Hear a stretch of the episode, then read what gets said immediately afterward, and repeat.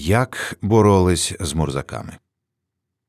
Найкращими помічниками столичних учених, поетів, істориків і філософів ставали кримсько-татарські дворяни, провінційні еміри, які чудово розуміли свою високу місію та прекрасно давали їй раду.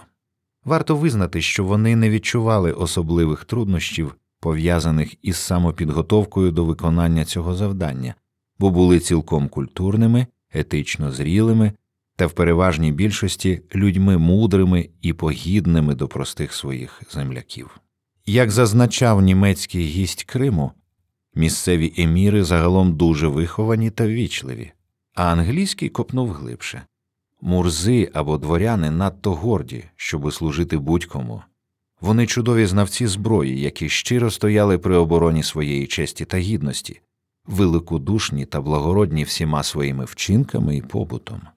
До того ж, що багатший був емір, то більше обов'язків він на себе брав. Наведемо приклад із дорожніх записів німецького мандрівника. В Мамут Султані, розташованому на півшляху від Симферополя до Алушти та його околицях, найбагатший Мемет Мурза Кримтаєв. Він належить до істинно благородного, дуже давнього роду, представники якого відігравали помітну роль при ханському дворі. Своїм коштом він побудував великий будинок, в якому може зупинитися будь-який мандрівник. У ньому чимало містких кімнат з усім необхідним, деякі з них облаштовані в татарському стилі з диванами та килимами, інші в європейському зі стільцями та столами. Татарські служителі піклуються про все, зокрема й про їжу тим, хто зупинився в цьому домі. В Криму було багато таких гостинних дворів, які побудували та отримували мурзи. Кримські дворяни високо цінували можливі зустрічі й бесіди з гостями своєї країни та мандрівними земляками. Це був оптимальний, найзручніший спосіб, щоб підвищувати ерудицію і загальну культуру, буквально не лишаючи маєтку. Поняття батьківщина, як відомо, вміщує щонайменше дві складові рідну землю та оповідь про неї, про її людей. Не одне століття Північна імперія успішно паскудила землю кримських татар. Але від царських часів невирішеною лишалася друга частина завдання знищення кримсько-татарської культури.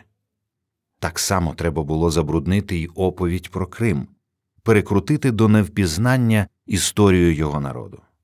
Лише тоді, не раніше, можна було вважати, що діло зроблено. Народ утратив би самосвідомість, а з нею і поняття історичної батьківщини. В роки з 1929 до 1931 йшла мова про знищення загалом кримознавства і, зокрема, істориків Криму. Відтоді для науки, і тим паче в її популярних викладах, немов перестали існувати всі епохи, крім таких періодів історії краю, як революційний, починаючи приблизно з 1902 року, радянський, частково античний та капіталістичний.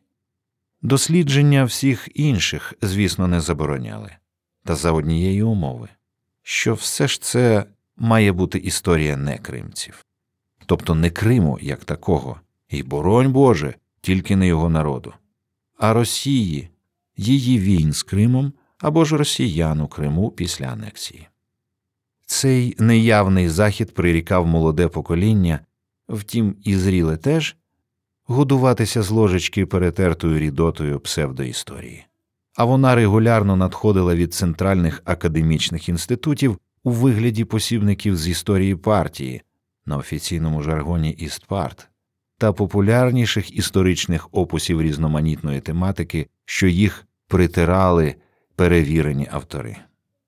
Все інше було справою часу, потрібного, щоб забути старі знання, щоб їх повністю замінила уніфікована, посередня, єдина радянська історія.